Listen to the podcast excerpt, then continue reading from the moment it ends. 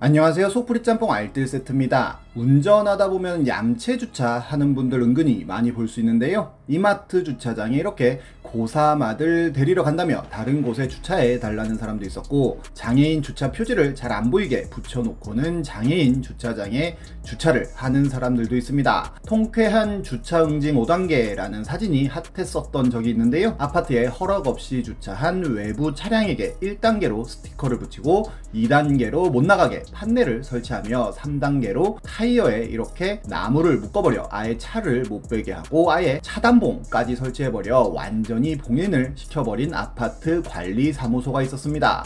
거기엔 관리실에게 감사하다며 바카스를 올려놓고 가신 분도 있었는데요. 이번엔 이렇게 주차 때문에 벌어졌던 역대급 사건들을 두 번째로 모아봤습니다. 그럼 한번 볼까요? 첫 번째는 공사장 사건입니다. 2018년 보배드림에 올라온 글인데요. 한 공사 중인 건물의 무단 주차 차량은 빨리 차량을 이동하세요 라며 공사 지연으로 민영사상 손해배상을 청구하겠다고까지 쓰여있는 현수막이 붙어 있었는데 점심을 먹고 사무실 가는 길에 보니까 이렇게 무단 주차 카니발을 아예 가둬버렸다고 합니다. 차량의 주인으로 보이는 아저씨가 황당해하며 어디론가 전화하는 장면을 마지막으로 봤다고 하는데요. 어떤 분은 여기가 서울대 입구 쪽이라며 힐링스테이트 주택협동조합 측이 자기네들한테 땅 안 팔고 공사하는 곳을 대상으로 이렇게 악의적으로 자재 놓을 만한 곳이나 공사 동선 쪽에 불법 주차해서 공사 방해를 한다는 댓글을 남깁니다. 정말로 2018년 당시의 힐링 스테이트 광고가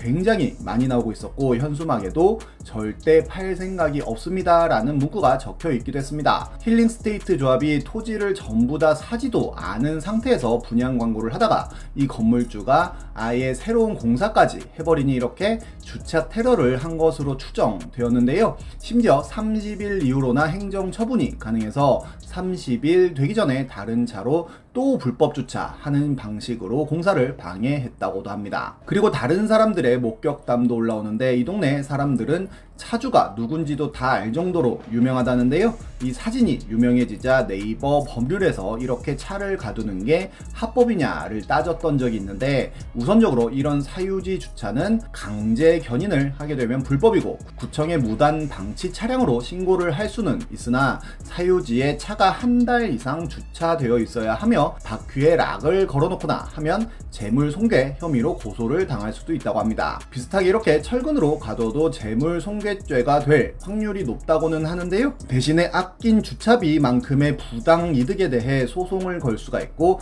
의도적으로 공사를 방해한 것이 인정되면 업무 방해죄로 고소할 수도 있다고 하네요. 다음은 포크레인 구덩이 사건입니다. 블랙박스로 본 세상에 차 좀 빼주세요 라며 나왔던 내용인데요. 포크레인이 지나가야 하는 주차장 입구에 흰색 차가 한 대 대져 있었고 포크레인 기사가 연락을 해 오전 7시 40분쯤에 차를 빼주러 내려왔다고 합니다. 그런데 차에 시동을 걸고 예열을 했다고 하는데요. 빨리 가야 했던 포크레인 기사는 빡쳤고 흰색 차에 뒤에 구덩이를 파기 시작했다고 합니다. 제보자는 순간 멍하니 바라만 봤다고 하는데요. 포크레인은 정확하게 주차된 차 뒤에 구덩이를 만들고 사라져 버렸다고 합니다. 제보자는 옆에 주차된 트럭에 전화해서 차를 빼고 겨우겨우 출근을 했다고는 하는데요. 이 제보자는 자동차 애호가들 에겐 예열이 중요하거든요. 라고 말한 짤을 남겨 많은 사람들이 이분을 예열 villain이라고 부르며 많은 욕을 하게 됐습니다. 하지만 이분은 해당 모습을 찍은 블박 차량의 차주일 뿐이었는데 full 영상이 아닌 짤만 보고 많은 사람들이 이분을 villain으로 오해했다고 하네요. 은근히 포크레인의 무력 시위 주차는 많다는데요. 2018년엔 본인이 항상 주차해 두던 자리에 다른 차가 주차해 둔 것을 본 포크레인 차주가 승용차 앞에 120cm 상당의 철근과 콘크리트 구조물을 뒤에는 굴삭기 부품인 crusher를 차와 가깝게 두어 차를 움직일 수 없게 한 후 연락처도 없이 그냥 갔다고 합니다. 승용 차주는 경찰과 함께 장애물을 옮겨 보려고 했지만 실패했고 18시간이 지난 후에야 포크레인이 와서 장애물을 치워줬다고 하는데요. 결국 승용차 차주는 신고했고 포크레인은 50만원의 벌금을 냈다고 하네요.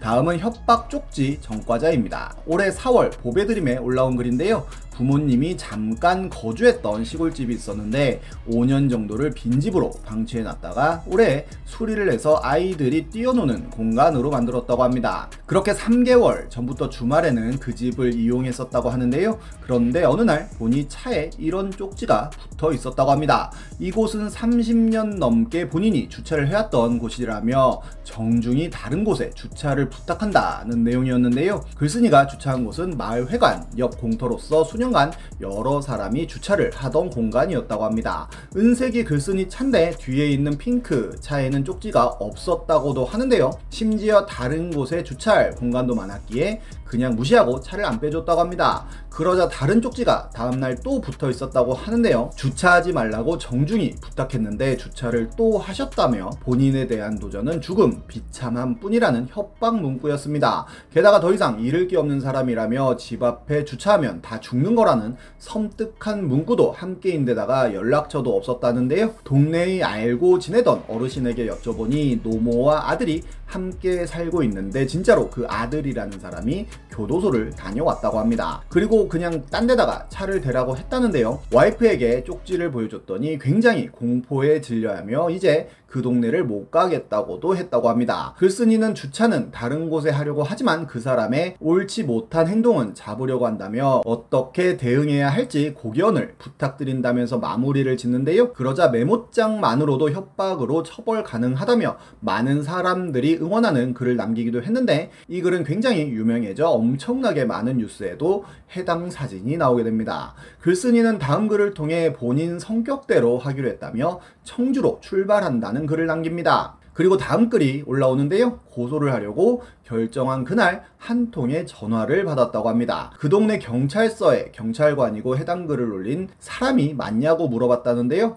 맞다며 이미 고소장을 작성하고 있다고 하니 경찰관은 그래서 고소를 한다는 거지요? 라고 되물었다고 합니다. 그리고는 글쓴이 집에도 차를 세울 수가 있냐고 물어보고 세울 수 없다고 하니 이 사람 말로는 차를 두 대 정도는 세울 수 있다고 했다며 술 기운에 그렇게 했다는 이야기를 했다고도 하는데요. 통화를 하면서 경찰관이 고소도 하기 전에 전화를 한 것이 도저히 납득이 되지 않았다고 합니다. 결국 민원실에 고소장을 접수하고 해당 부서로 이동했더니 통화했던 그 경찰관에게 배당이 되었다는데 그 경찰은 인터넷에 글을 왜 올렸어? 지금 얼마나 시끄러워졌는지 알아? 위에서 난리여 라며 오히려 글쓴이를 혼내키듯 언성을 높였다고 합니다. 그리고는 이제 인터넷에 글 쓰지 마 라고도 했다는데요. 본격적으로 조사를 시작하자 그 경찰관은 물어보지도 않았는데 걔 착한 애야 그때 그 사고치고 몇 년 동안 말썽 한번 안 피우고 있었어. 걔 검도 잘해. 검도 선수였나 그랬을 걸 같은 이야기를 했다고 합니다. 다음날 추가 서류 제출을 위해 경찰서로 갔더니 경찰관 경찰관은 이번엔 걔 동생이 전화를 해서 막 따졌다고도 이야기하고 지속적으로 걔네도 고소한대 라는 말을 했다고 하는데요. 그리고 조서용지에 지장을 찍을 때도 대충